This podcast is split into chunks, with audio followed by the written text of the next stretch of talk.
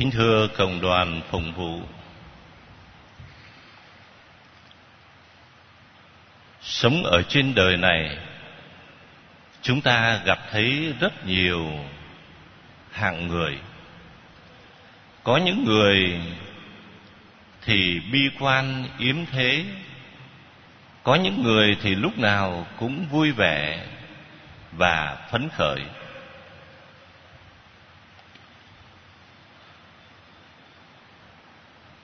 Ngày hôm nay, khi đối diện với những trang kinh thánh này, chúng ta thấy ông Job là tiêu biểu của, cho một số người bi quan.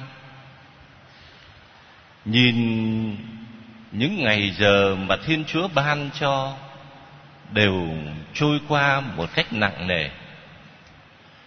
Và những sự kiện, những biến cố xảy đến cho cuộc đời của mình hay cuộc đời của người khác đều không có một chút nào gọi là vui tươi hay là mừng rỡ cả. Nhưng mà chỉ nhìn thấy đều là một màu u ám. Từ sáng cho đến tối, lúc nào cũng u sầu, ủ rột. Và rồi nhiều khi nhìn đến cái thân phận của mình thì luôn luôn than thân trách phận vì cảm thấy mình không bằng người. Rồi nhìn vào người khác thì nhiều khi lại ganh tị từ vì người khác thành công hơn mình. Nên vì vậy mà có nhiều người trong cuộc sống này có những hành vi tiêu cực, có những hành vi phản kháng và thậm chí có những con người tự mình tiêu diệt cuộc sống của mình, không phải là chỉ bằng cách tự tử sau cùng, nhưng mà còn bách hủy hoại chính con người của mình bằng rượu chè, bằng ma túy, bằng những thú vui khác. Trái lại, có những con người luôn luôn lạc quan nhìn mọi sự kiện trong cuộc sống này như là ân huệ của thiên chúa. Thật vậy, hình ảnh mà thánh phaolô thuật lại cho chúng ta trong thơ của ngài nói về việc ngài cảm nhận được rằng việc ngài cộng tác với thiên chúa để loan báo tin mừng, đó là một bổn phận. Và ngài cảm thấy rằng đấy là một niềm vui và đó cũng chính là một hình thức để lập công mà phần thưởng của ngài là phần thưởng của thiên chúa ban cho sau khi nhắm mắt xuôi tay. Mà không phải chỉ vậy, nhưng mà ngay cả ở đời này, ngài nhìn thấy những thành quả mà thiên chúa ban khi có rất nhiều người ăn năn trở lại đạo cuộc sống đó là một cuộc sống luôn luôn mang một cái ý nghĩa tích cực và đồng thời mang một cái ý nghĩa siêu nhiên nữa. Và cuộc đời của thánh phaolô cũng biết bao nhiêu là những cuộc đời của những vị thánh khác hay những con người lành thánh mà chúng ta có thể gặp ở trên đời này. Những con người luôn luôn cảm nhận được rằng mình phải làm việc của thiên chúa để đáp lại cái tình bao la của thiên chúa cho mình. Từ vì ân huệ của thiên chúa ban cho mình nhiều quá, nên vì vậy họ ra công, họ nỗ lực để làm sao đáp lại được tình yêu mà thiên chúa đã ban cho họ. Kính thưa cộng đoàn, đó cũng chính là tâm tình, đó cũng chính là cuộc sống mà Chúa Giêsu dạy chúng ta ngày hôm nay. Thánh Marco thuật lại một ngày tất bật của Chúa Giêsu. Sáng sớm Ngài đến hội trường, Ngài đến hội đường để cùng với tất cả những bà con thân thuộc, những người đồng đạo để cùng cầu nguyện. Rồi cùng nghe đọc sách thánh và ngài lên công bố lời Chúa và giảng lời Chúa. Có nhiều người thắc mắc không biết Chúa Giêsu giảng cái gì.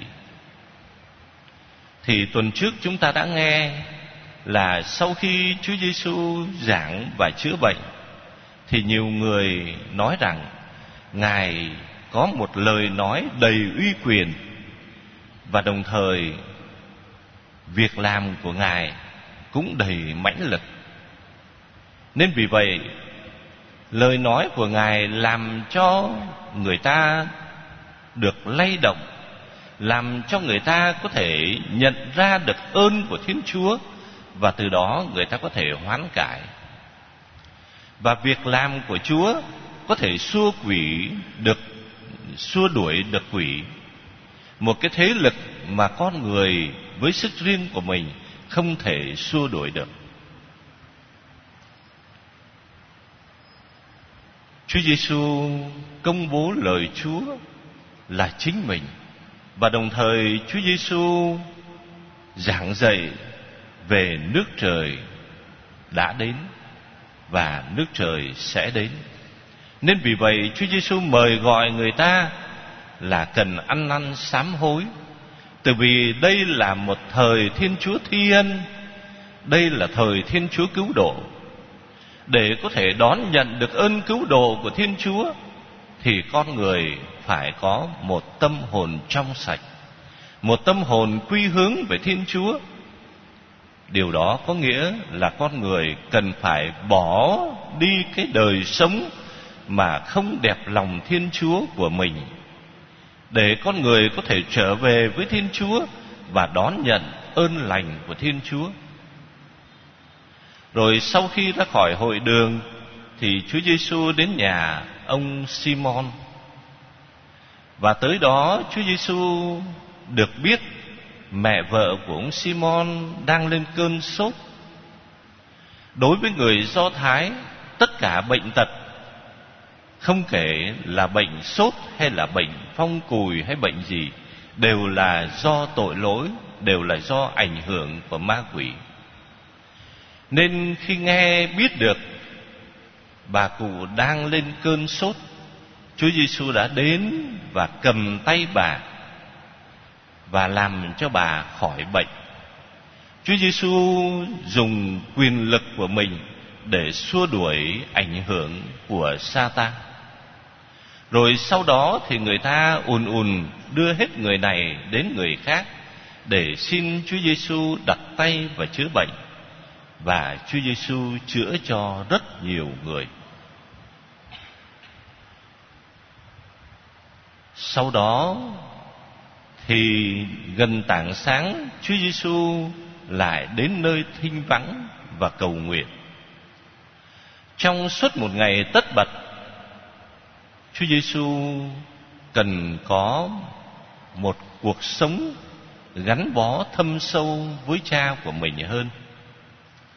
Nên vì vậy mà Chúa Giêsu đã đi đến nơi thanh vắng để cầu nguyện và ngài kết hợp với Thiên Chúa Cha để ngài cảm nhận được tình thương của Thiên Chúa Cha cho mình và cho nhân loại. Và đồng thời, Chúa Giêsu kín múc đấy cái nguồn ân sủng của Chúa Cha để từ đó ngài ban phát cho anh chị em của mình những con người bị ảnh hưởng của ma quỷ, của Satan, của tội lỗi, để từ đó họ có thể hoán cải, để từ đó họ có thể ăn năn trở lại và được sống Kính thưa cộng đoàn, cuộc đời của một người Kitô hữu là cuộc đời luôn luôn theo gương thầy chí thánh của mình.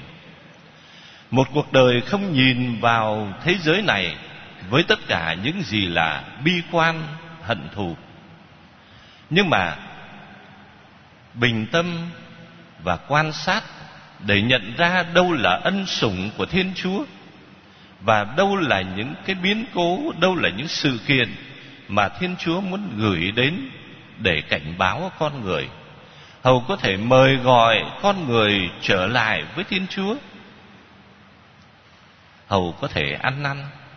Nên vì vậy, người Kitô hữu là người luôn luôn biết nhìn ra ân huệ của Thiên Chúa trong cuộc đời của mình và trong cuộc đời của anh chị em của mình cũng như là những biến cố xảy ra trên thế giới để từ đó mình xin Chúa ban cho mình có một nghị lực, ban cho mình có một sự sáng suốt để có thể cộng tác với ơn Chúa. Nên vì vậy, cuộc đời của người Kitô hữu phải là cuộc đời luôn luôn tất bật với những ơn mà Thiên Chúa đã ban và những đòi hỏi mà Thiên Chúa mời gọi để như Thánh Phaolô, để chúng ta có thể cộng tác mật thiết với ơn Thiên Chúa và mỗi người cũng có thể nói rằng, loan báo về Chúa cho anh em, đó là nhiệm vụ của tôi. Và khốn cho tôi, nếu tôi tôi không làm việc của Thiên Chúa. Xin Chúa ban cho chúng ta được luôn luôn biết cởi mở tâm hồn của mình để có thể nhận ra được muôn vàn ân huệ Chúa ban cho chúng ta. Và những tài năng, cũng như là những việc mà Thiên Chúa đang muốn cho chúng ta làm, để cho chúng ta có thể xoa dịu và có thể làm cho thế giới được bình an hơn.